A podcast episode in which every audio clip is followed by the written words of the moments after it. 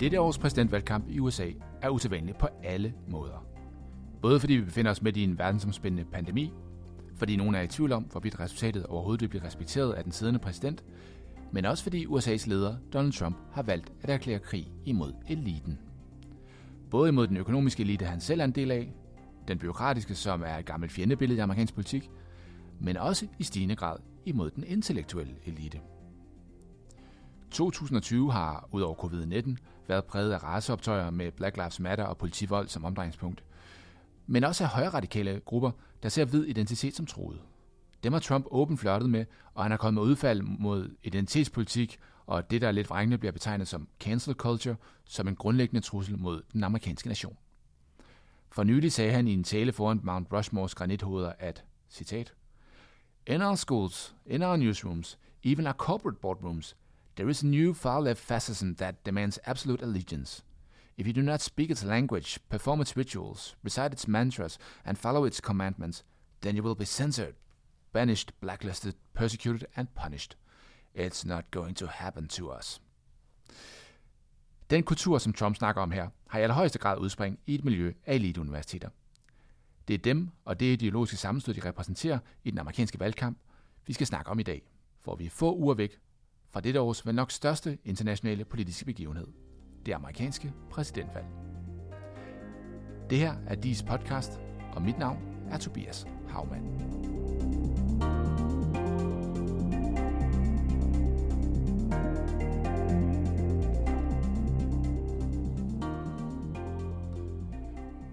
Når vi skal tale om det ideologiske sammenstød i dag, er det ikke mindst fordi vi har en slags unik adgang til det miljø, nemlig mine to gæster i dag, Signe Plambæk og Vibeke Skov Tjalve. Velkommen til begge to. I har øh, begge to beskæftiget jer med USA på forskellige måder. Vibeke som forsker i det nye højres verden, og som USA-ekspert og jagttager gennem mange år. Signe som antropolog, der har boet og opholdt sig meget i USA, og blandt andet skrevet klummer til Dagbladet Information om covid-19 og Black, Black Lives Matter. Og så har I en ting til til fælles. I har begge haft lange ophold ved de eliteuniversiteter, der på mange måder er blevet symbol for alt det, Trumps tilhængere mener er galt med USA i dag. Signe, du har opholdt dig stadig tilknyttet Yale, mens du, Vibeke, vidste i et par, uger, par, par perioder har været tilknyttet Berkeley. Hvad er det for nogle steder? Er de så fremmedgjorte for den menige amerikaner, som Trump og hans tilhængere mener? Hvis vi starter med din oplevelse, Vibeke.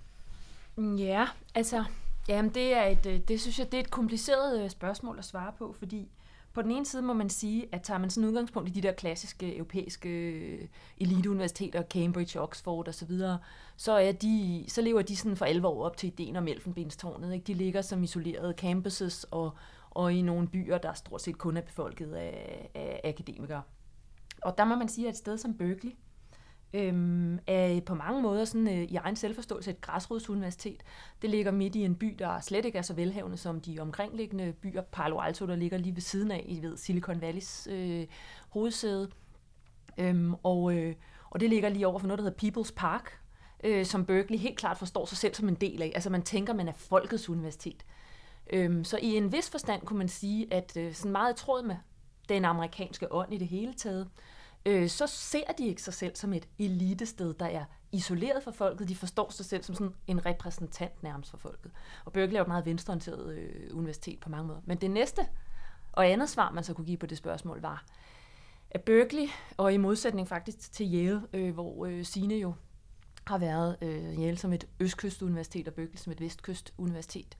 Øh, altså Berkeley er så dybt indlejret i den amerikanske tradition, som, sådan, som jeg mener er særligt udtalt på vestkysten. Jeg tror i det hele taget, sted betyder meget i USA.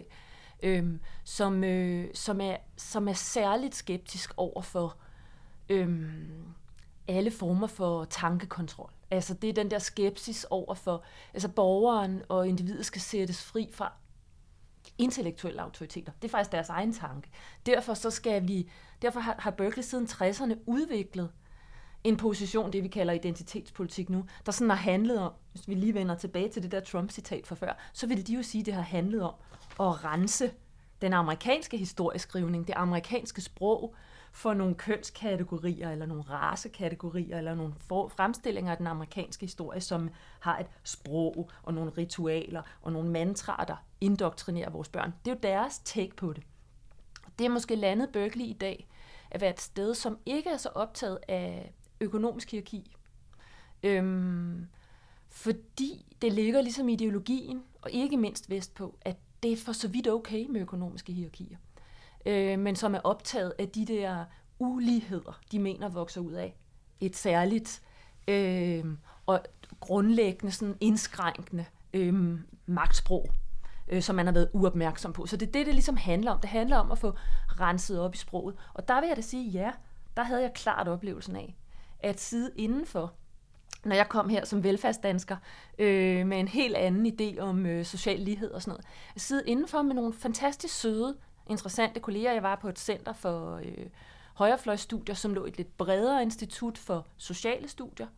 Rigtig mange af mine kolleger, der øh, var optaget af at undervise det øvrigt museumsfolk.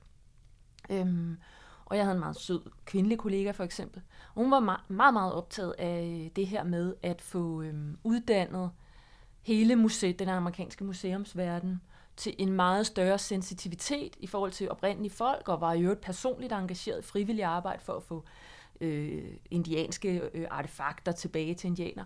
Men når jeg så gik til yoga med hende om eftermiddagen, og vi går lige ud af bygningen, forbi People's Park, og jeg kan næsten ikke altså, rumme, at der ligger 400 øh, sorte hjemløse. Og Christine og jeg, vi går der, eller Christine og jeg, vi går der med vores øh, 90 kroners øh, kålsmude i hånden, ikke? Til et yogakursus, der koster øh, 110 kroner per gang, eller sådan noget i den stil, så kan jeg tydeligt mærke, at det rører ikke hende på samme måde. Hun så ikke den økonomiske ulighed på samme måde, og der var det klart, der, der fik jeg da klart en fornemmelse af, der er noget ved det her sted, som, øh, som, som simpelthen ikke helt fornemmer, hvordan verden den ser ud øh, i en en midtvest-sammenhæng eksempelvis, og ja, sådan set heller ikke lige over i People's Park på en eller anden måde, som har lært at leve med den virkelighed, som man ikke synes, den er lige så vigtig som den der dis- diskursive, sproglige, øh, det der diskursive, sproglige oprydningsarbejde, man ligesom er i gang med. Sine, du har skrevet en del i information, og også på DISES hjemmeside, øh, om hvordan USA opleves under covid-pandemien. Og især om, hvordan det trækker de sociale skæld skarpere op, både sådan økonomisk og racemæssigt, og vel også øh, tit ofte på en gang. Kan du forklare lidt mere om, hvordan verden har set ud fra din veranda, fra din porch?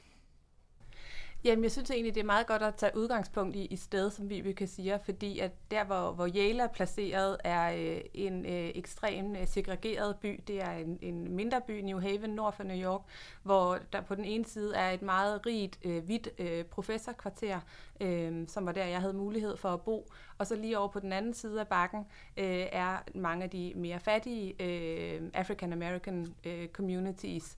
Øh, og den konflikt placerer egentlig Yale øh, lige i centrum af nogle af de udfordringer, som, som, som USA står overfor, hvor du har den her øh, elite og det her brand, som Yale også er. Øh, måske t- i forhold til, til, til Berkeley, så er Yale virkelig et sted, hvor republikanere også sender deres børn, børn hen. Mike Pence øh, søn går der. Øh, især på law school og medical school på Yale, er der et, et, et, et brand, som er helt særligt, måske fra Yale og Harvard og måske nogle andre steder, men, men de, de er både øh, republikanere og, og demokrater på samme tid, øh, men er samtidig også en, en, øh, en altså voldsomt øh, øh, optaget af de her spørgsmål omkring, hvordan de skal håndtere øh, uligheden, og det krav, der bliver stillet til Yale, for eksempel i det område, hvor jeg boede, er der sådan store skilte, hvor der står, Yale is also New Haven, øh, og som ligesom hele tiden er sådan en henvendelse til Yale og deres øh, styrelse om, at øh, de skal bidrage til det community, de er en del af. Man skal ikke bare ansatte, øh, ansætte øh, kloge New Yorkere og folk fra, øh, fra vestkysten og tage dem ind på Yale. Man skal hyre øh, lokale folk i, i New Haven, fordi der er så stor arbejdsløshed blandt de fattige der. Øhm, så den, den situation var der inden covid-19. Øhm, men da den så kommer, hvor jeg er der i, i marts, og, øh, og langsomt kan se, hvordan det er, at et så rigt sted som Yale, og der skal man måske også sige, at jeg har været på flere universiteter, både i Kalifornien og også i, i New York, men jeg har aldrig været så rigt et sted som Yale, øh, i, i forhold til sådan akademisk. Men samtidig er de også en del af et community, hvor folk øh, i folkeskolen der, øh, familierne, øh, da alle børnene blev sendt hjem, så var der ikke, de blev sendt hjem til hjem uden wifi, øh, uden laptop, Øh, der var ikke noget øh, morgenmad, og der var ikke noget frokost, øh, fordi at børnene levede af, af den mad, som de får på deres folkeskole. Og så lige 200 meter længere ned ad vejen ligger så Yale med, med nogle af de, de rigeste menneskers børn, der går der. Øhm, så for mig blev det virkelig et indblik i, hvordan at, øhm, at de her øh, eliteuniversiteter på den ene side er dybt øh, begravet i de amerikanske grundkonflikter omkring race og økonomi og, og, og ulighed.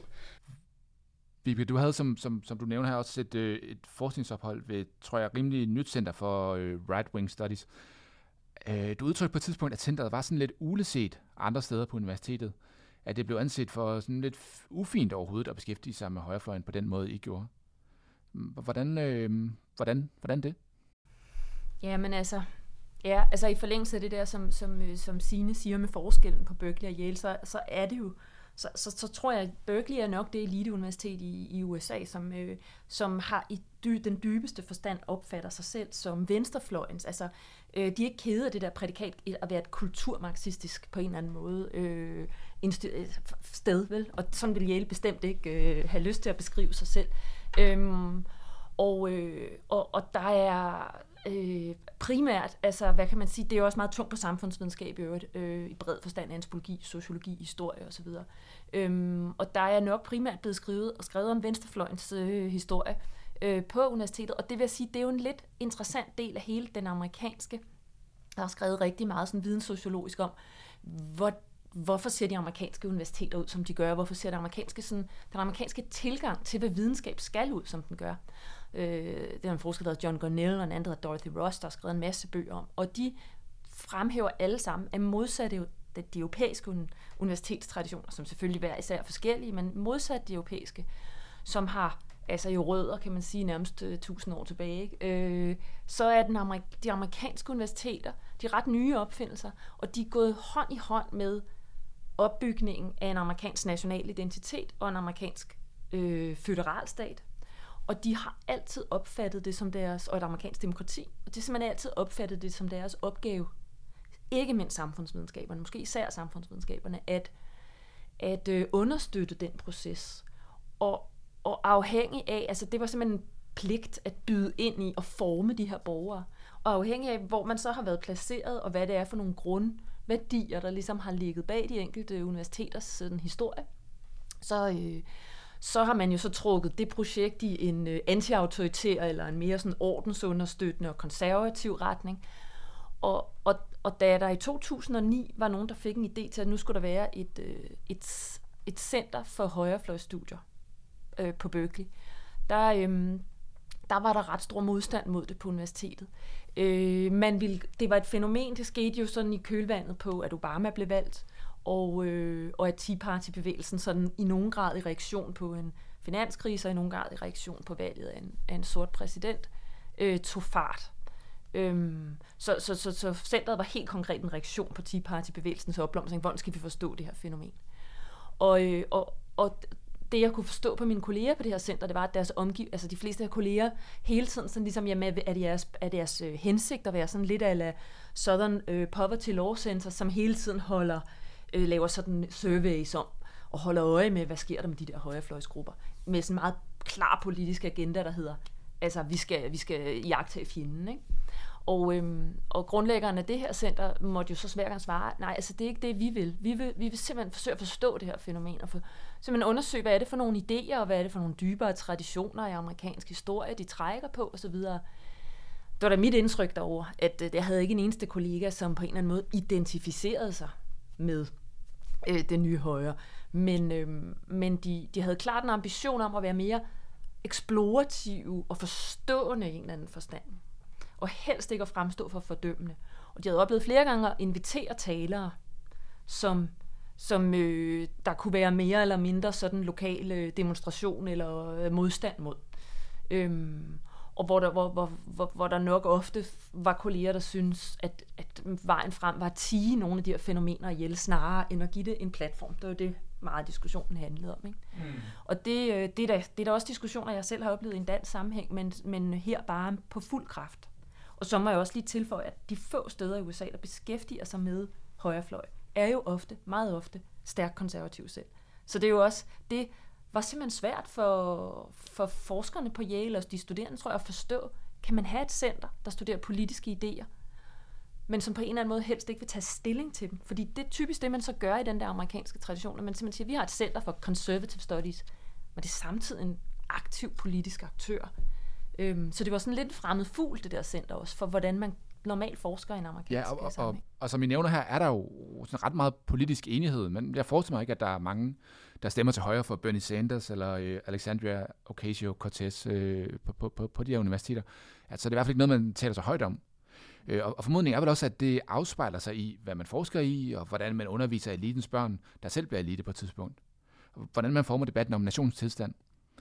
Har, har Trumps vælger ret i, at man lever i en osteklokke, når man helst vil diskutere raceprivilegier, og for eksempel også MeToo disse steder? Altså, jeg, jeg synes noget af det, der har været interessant på Yale at følge, er, at der har man i modsætning til et, et, at etablere et center om øh, øh højrefløjsstudier, øh, har man prøvet at etablere centre, der tager øh, altså kritisk stilling til ethnicity, race, gender og sexuality, og de er nærmest sådan en lille eksklusiv gruppe.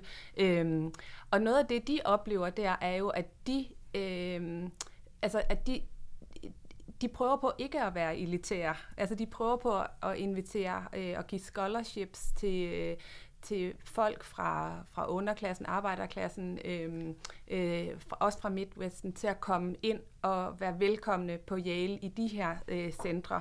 Så de, altså, de har ligesom en, en opgave, føler de, i at udjævne, øh, ikke kun at være den her elite og modgå øh, Trumps øh, kritik ved at etablere steder, hvor man kan komme ind, uanset om man har haft meget rige forældre, der har ligesom sparet op til, at man kunne komme på Yale. Så de har forskellige sådan, økonomiske strategier for at kunne argumentere imod, at de øh, er den elite, øh, den intellektuelle elite. Men samtidig beskæftiger de sig jo med emner, altså seksualitet, race, øh, feminisme, spørgsmål, som meget hurtigt bliver kritiseret af lige præcis Trump. Så de er i sådan et, øh, et, et krydsfelt, hvor de prøver at, at, at, at ligesom afsige sig at være øh, en elite og være rummelig og forstå. Også, øh, altså nu er jeg jo så selv antropolog, men altså lave etnografiske studier i Midtvesten, i Syden, for at forstå netop, hvad er det for nogle mekanismer, hvad er det for nogle børn, hvad er det for nogle unge, hvad er det for nogle arbejdere, øh, øh, udfordringer, som arbejderne har her.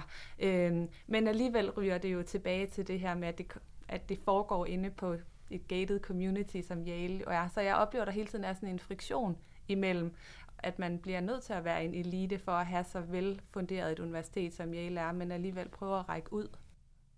Hvorfor er elite så øh, obskyndt et øh, begreb i amerikansk politik? Altså, det er jo en direkte modstander, kan man sige, øhm, i den forstand, at altså på den ene side vil jeg sige, når du, når du starter med at stille spørgsmålet, sådan, om der ligesom er en, er der, er der en eller anden form for, for kontrast mellem en optagethed af økonomi, er der, er der, et, er der et underklasse i USA, som er optaget af sådan, de der spørgsmål, der ligger nederst i behovspyramiden på en eller anden måde, og så, øh, og så et, et akademisk USA, som sidder og beskæftiger sig med sådan nogle luksusspørgsmål. Øhm, og, og til det vil jeg da i nogen grad sige, øh, ja, i udgangspunktet ja, så oplever jeg, at den del af det, at det USA, jeg har besøgt, jeg har også befundet mig en kort periode på, på New School i New York, øh, det er mere optaget af nogle identitetspolitiske spørgsmål. Vi skal bruge de der lidt firkantede øh, øh, kategorier. Men, men jeg vil så dernæst sige, at når Trump går i kød på det, så vil jeg mene, og når mange af Trumps vælgere går i kød på det, så forsøger de godt nok at sige, vi skal være optaget af økonomi, vi skal være optaget af, som, som den kristne kristne højre meget hurtigt framer det, af familieværdier. I øvrigt skal vi også tale noget mere om, om, om, om, om sikkerhedspolitiske spørgsmål, altså handler om forsvaret og sådan noget. Men det er jo dybest set alt sammen også spørgsmål, der handler om identitetspolitik. Øh, det meste af Trump-administrationen, hvis vi skal gå direkte til den, har jo ikke været optaget af, at udfolde, øh, hvad kan vi sige, komplicerede sygehjælp, øh, hvad hedder det, øhm, øh, sygeforsikringspakker, eller øh, re, at reformere et, øh, et arbejdsmarked øh, til, til gavn for, for, for, for, for, for, for øh, underklassen.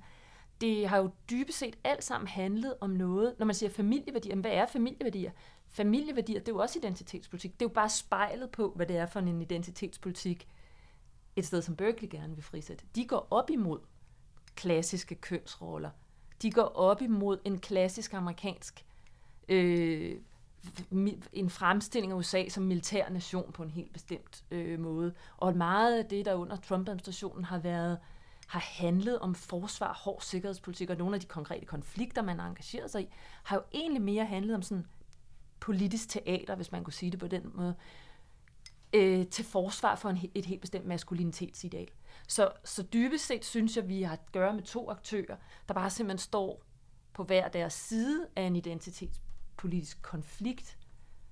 Øhm, den ene med nogle lidt andre redskaber end den anden. Og som du jo er inde på her, øh, Vibeke, så er identitetspolitik jo ikke kun sådan et fænomen, der er forbeholdt venstrefløjen. Øh, I politik, og især i amerikansk politik, bliver valggrupper, valggrupper jo i den grad analyseret af både af medier og kampagnefolk fra, fra partierne selv. Og ikke nogen stor hemmelighed, at Trump først og fremmest satte sig på hvide øh, og især mandlige vælgere, og han har flørtet ganske meget med højre radikale grupper, når han for eksempel øh, nægtede at tage afstand fra de højre radikale demonstranter i Charlottesville, eller for nylig i debatten med Joe Biden refereret til gruppen Proud Boys. Øhm, det, det er et fænomen, der i hvert fald nogen steder i forskningsverdenen bliver, kaldt, det bliver identificeret som, som white identity politics. Og jeg læste for nylig et interview med den amerikanske professor fra Duke University, Ashley Jardina. Hun havde undersøgt en stor gruppe hvide borgere, for hvem racemæssig identitet var, citat, meget vigtig.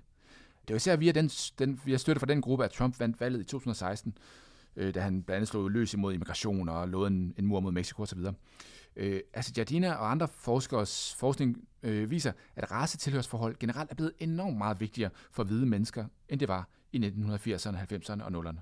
Den amerikanske professor har opdelt de hvide vælgere i to grupper.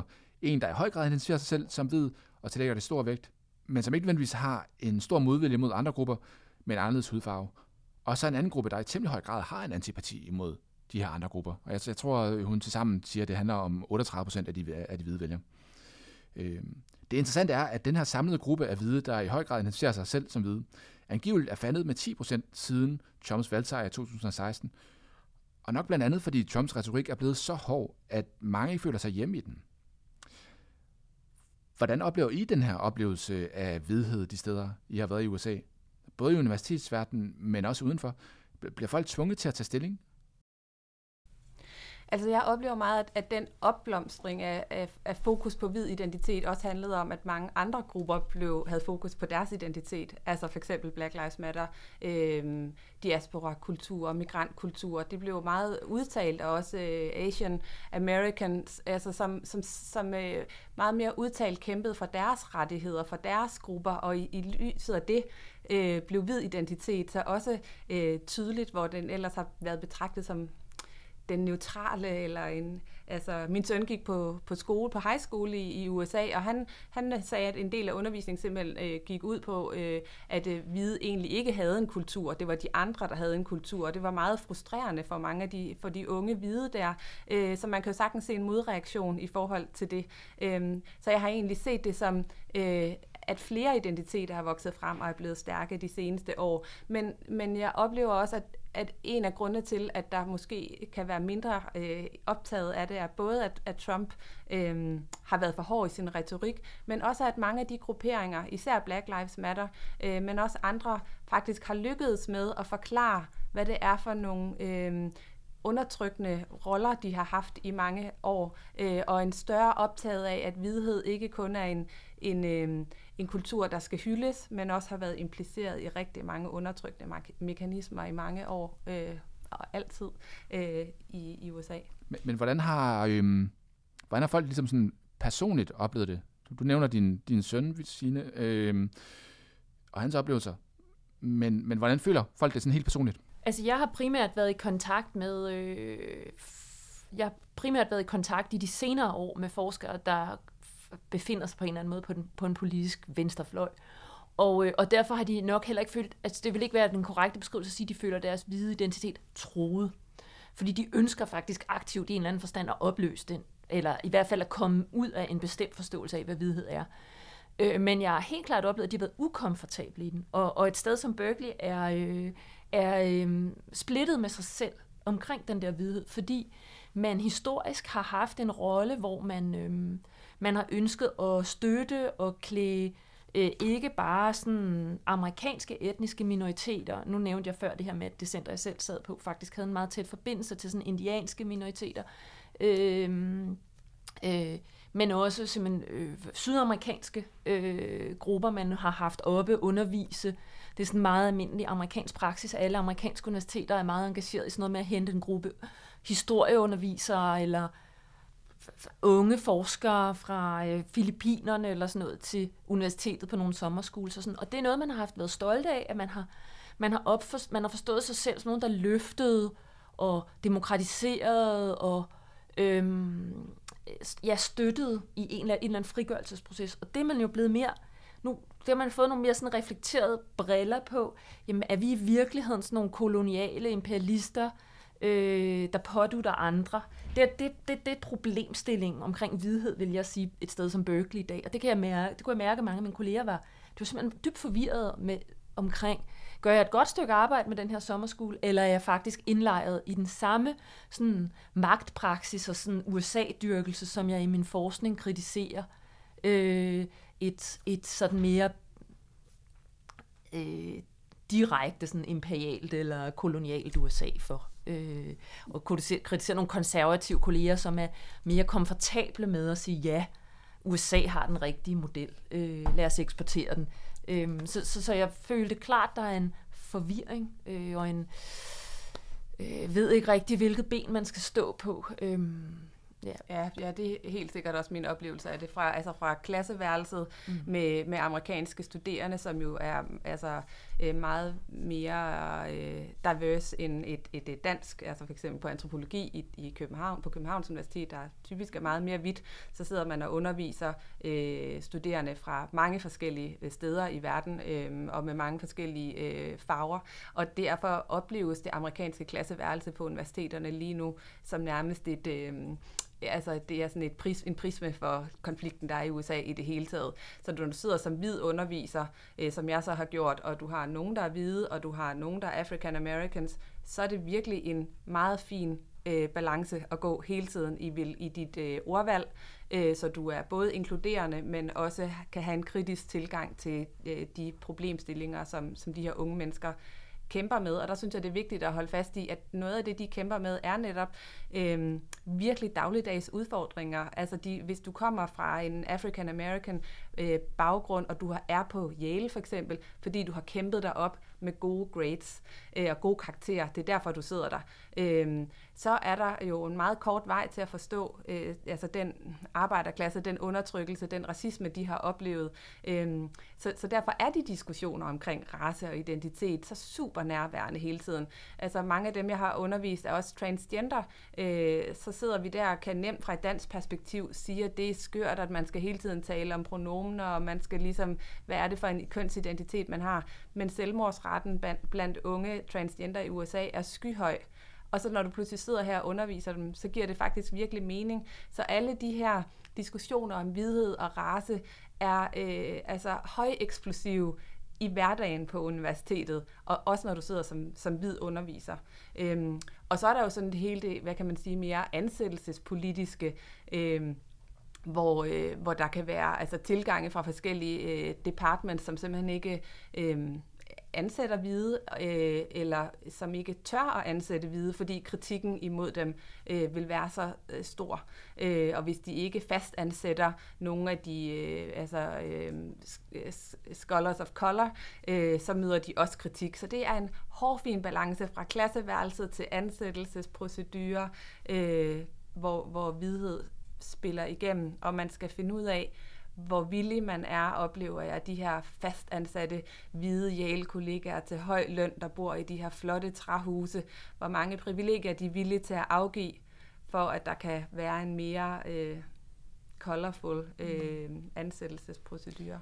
Og det er jo også en diskussion, øh, vi har herhjemme. Her, her, her øh, snakker man meget om, om en kulturforandring på universiteterne og kigger på, hvad der sker i USA i forhold til, hvad man må sige og hvad man ikke må sige. Øh, hvor åben en diskussion er det de steder, I selv har forsket, har I oplevet, at I sådan skulle være forsigtige og lægge bånd på jer selv? Ja, Altså, jeg har haft nogle enkelte eksempler. Øhm, altså, nu underviser jeg også, også i højeksplosive emner, altså migration, køn og race øh, i kombination.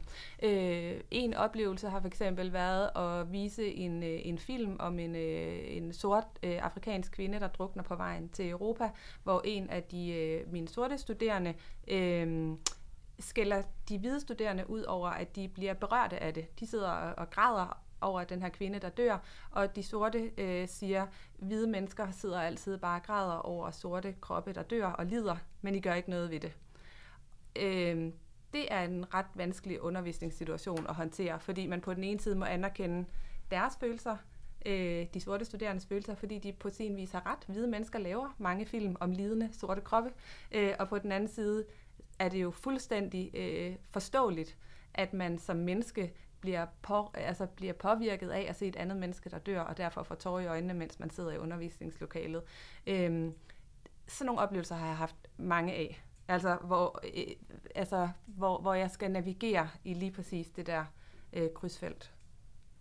Ja, jeg vil, jeg vil bare byde ind og sige, altså jeg, jeg har øh, med, en lidt, med et lidt andet forskningsfelt, øhm, for jeg har beskæftiget mig meget med sådan amerikansk, øh, ja, religion i amerikansk politisk tænkning, og øh, forsøgt, øh, i, i meget af den forskning, jeg har lavet, der har jeg sådan set forsøgt at skrive noget om, hvordan der er et alternativ til det der, den der lidt stereotype fremstilling, vi kan have i øh, Europa af et, et, et konservativt kristent øh, højre. Øhm, og der har jeg forsøgt at skrive om, at, øh, at der faktisk er en meget stærk progressiv øh, tradition, øh, øh, at kirken har spillet en ekstrem sådan rolle øh, i, i sådan politiske projekter i borgerrettighedsbevægelsen, og forsøgt også at skrive Barma ind i det projekt, Martin Luther King osv. Og det har jeg oplevet øh, i stigende grad, øh, når jeg har skulle præsentere på amerikanske konferencer. Øh, så har jeg i stigende grad oplevet, at nogle af de amerikanske personligheder, som umiddelbart var nogen, der blev set som venstrefløjens, øh, at det sekund, jeg ligesom har sagt kristen, en del af en kristen tradition, så er der nogle af mine, øh, måske sådan, altså, mere øh, kompromilløse, føler jeg, øh, og radikale i en eller anden forstand. For det, jeg har meget præsenteret sådan, det man vil kalde sådan for kritisk teori-sammenhæng, hvor at tendensen nok er, at man læner sig til venstre, øh, politisk, øh, at der simpelthen er forladt lokalet. Jeg husker specifikt en gang, hvor jeg lavede en præsentation om en amerik, sådan en amerikansk øh, public intellectual og teolog, der hedder Reinhold Niebuhr, øh, og hvor jeg sådan ligesom prøvede at sige noget om, hvor stor en indflydelse han havde på efterkrigstidens øh, amerikanske politik. Og han blev set som en konservativ figur for de fleste der. Det er han ikke. Det var han ikke. Men øh, der var der flere, der simpelthen rejste sig og gik øh, hvilket for mig, altså at det kunne skille vandene på den måde, det var meget overraskende. Øh, og så vil jeg også sige, at nu sagde jeg før, at, at i, i en Berkeley-sammenhæng, det er det der venstrefløjs-sammenhæng, der føler man ikke sin hvide identitet troet. Det er ikke helt sandt, fordi at øh, det, jeg selv har oplevet, og det, jeg oplevede af kolleger der stod med, var, at man havde en selvforståelse af at være en del af et kritisk miljø. Og pludselig kigger man på sit eget pensum, sin egen undervisningstradition, og tænker, okay, Judith Butler, hvid. Foucault, hvid. Derrida, hvid. Altså, alt det, man har under, alt det, man har trukket på, det gælder jo også den meget sådan kritiske tradition i amerikansk historieskrivning. Det er jo en lang perlerække af hvide mænd. Altså, det er jo fandme svært bare at opdrive en kvinde i den der sammenhæng. Så, øhm, og det, det må jeg indrømme, også generationsmæssigt, jeg kunne mærke, det havde man det svært med. De yngre havde nemmere ved lynhurtigt at omstille sig og skifte pensum ud. øhm, ja, så, så det er alligevel ikke sandt, at, øh, at, at der ikke var en følelse blandt, selv blandt de allermest sådan, i egen selvforståelse venstreorienteret, at man ikke føler sig troet i en eller anden forstand på sin vidhed. Men jeg, men jeg tror også, det er vigtigt at, at, at holde fast i, at det er jo både den der personlige oplevelse, man kan have som, som gæsteforsker mm. de her steder, og oplevelser på konferencer i mm. klasselokalet, øh, men altså sådan et sted som, som Yale, som øh, er bygget på penge tjent på slaveri, mm. øh, er også i gang med en stor selvrensagelse. Øh, så jeg oplever, at det både er øh, ja, i, det, i det lille klasseværelse, men også på de store, altså de har lige lavet et stort forskningsprogram, der skal løbe de næste to år, der simpelthen handler om, hvor kommer Yales hvor kom Yales penge fra? Hvad kan vi stille op med det faktum, at uh, Yales, altså personen Yale, øh, som, som Yale er opkaldt efter, faktisk var slavehandler. Øh, hvordan kan vi retfærdiggøre det? Skal vi overhovedet? Skal hele universitetet skifte navn? Har været en debat øh, det seneste år. Skal det ikke længere hedde Yale? Øh, eller er der bare enkelte steder, vi skal, vi skal ændre på? Så det er jo en helt grundlæggende øh, diskussion fra, fra konferencer til klasseværelse til de al, det allerøverste niveau af, hvad det er eliten, øh, den intellektuelle elite skal, og hvilken, hvor, hvor, hvor grundigt de tør tage fat i den selvrensagelse. Ashley Georgina, som jeg nævnte tidligere, øh, registrerede også, at det her ikke nødvendigvis er en unik situation, vi finder os i i dag, når vi snakker så meget om race, som vi gør. Øh, at hele den her retorik omkring race, som vi har, faktisk har forløber i amerikansk politik, uanset om vi snakker 1920'erne eller tiden under borgerrettighedsbevægelsen i 1960'erne, at, at den ligesom er en ting, der kommer tilbage øh, episodisk eller cyklisk, om man vil. Tror I, at hele den her tendens til at se USA i farver og raser, vil det hen, hvis vi nu ikke får mere, fire år mere med Trump, eller er det en diskussion, der kun lige er begyndt? Altså, altså selvfølgelig, jeg vil sige, hvis man er, hvis man er meget historieløs, og det er der, der muligvis nogle øh, europæere, der er, når de kigger på USA, så tror man, at det, der sker i USA lige nu, det er så nyt, og, øh, og sådan en, en, en, et chok på en eller anden måde. Øhm, man skal nok ikke være historiker for at vide, at der har været, hvad kan vi sige, tidligere øh, udbrud, øh, hvor, hvor race har været helt central for, for sådan en amerikansk politisk konflikt. Øh, og, og jeg vil sige, man skal heller ikke være sådan marxist for at mene, at øh, der er så meget nede i den der materielle base af ulighed, race med baseret ulighed. Altså, man skal have rejst meget kort tid i USA for bare at kunne se, du bliver betjent af sorte, hispanics og så videre i et hvert supermarked.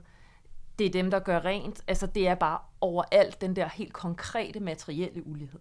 At det vil være absurd at tro, det går væk. Øhm, og jeg vil også mene, at det har fået et kvalitativt andet ansigt. Altså hvis man tager øh, Jardinas øh, take der med at sige 20'erne, som jo meget rigtigt var et af de tidspunkter, hvor det blussede op på. Dengang handlede det jo så primært om faktisk om, om overhovedet at udvide fra protestanter til katolikker og fra nordeuropæere til, til øst, syd- og østeuropæere. Øh, og, og selvfølgelig 60'ernes borgerrettighedsbevægelser og, og sådan dybest set opgør med eksplicit apartheid i øh, USA, øh, er selvfølgelig helt centrale, men, men, men jeg kan heller ikke lade være med at tænke, at den historie, som der kan ligge i sådan en, altså når, lige nu, når du bare nævner det der take, det cykliske, så kan jeg også mærke, så kommer, sådan, øh, så kommer Berkeley-forskeren i mig faktisk lidt op, fordi at jeg kan mærke, det der, det er jo derfor, at vi har identitetspolitiske diskussioner, for det er jo ikke bare en nøgtern beskrivelse af amerikansk historie det er i sig selv et ideologisk projekt at tale sådan her om det. Ja, altså det, det er den standard amerikanske historie, I ved. Ja, periodisk så har vi de her diskussioner, så udvider vi kredsen af medborgere towards an ever greater union, som enhver amerikansk præsident, før Trump i hvert fald har haft formuleret det. Øh, så det er også en måde sådan at forklejne og reducere, synes jeg, hvor, altså, hvor fundamentale konflikter der ligger i det. Altså, og jeg mener, der er noget kvalitativt nyt nu. Øhm, der er ikke nogen af de tidligere diskussioner, der helt i samme grad som nu har haft, øh, altså har grebet sådan helt til kernen i. I 60'erne handlede det om, hvorvidt sorte skulle indlemmes i den drøm, som de hvide på en eller anden måde havde adgang til. Øh, I dag, der er en stor del af det hvide USA selv i gang med at betvivle. Altså kan man overhovedet blive ved med at tale om den drøm? Skal vi overhovedet tro på den længere? Og kan vi tale om den, som vi plejer? Og give plads til sort? Eller ligger der noget i den måde, vi plejer at tale om det på, der bare er hvidt? Altså, så, så, så det er et meget mere fundamentalt opgør, vil jeg mene. Der er noget kvalitativt andet på spil. Og den der lidt rosenrøde historie om, nu er vi bare i et ny sådan øh, turmoil, øh, hvor vi har nogle ting op til forhandling og gør kredsen af medborgere større. Den er, den er forskyndende.